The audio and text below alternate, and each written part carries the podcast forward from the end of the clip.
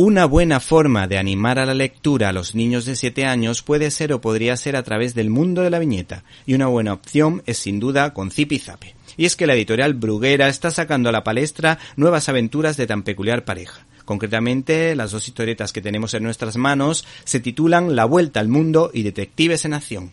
Nosotros nos hemos leído esta última y hemos disfrutado como si fuéramos niños. Por esta razón, el lector nostálgico se lo pasará genial con los gags y las aventuras que le sacarán con toda seguridad una sonrisa.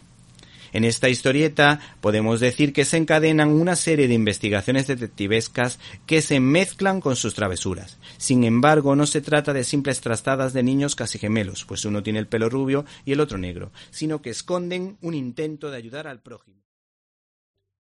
¿Te está gustando este episodio?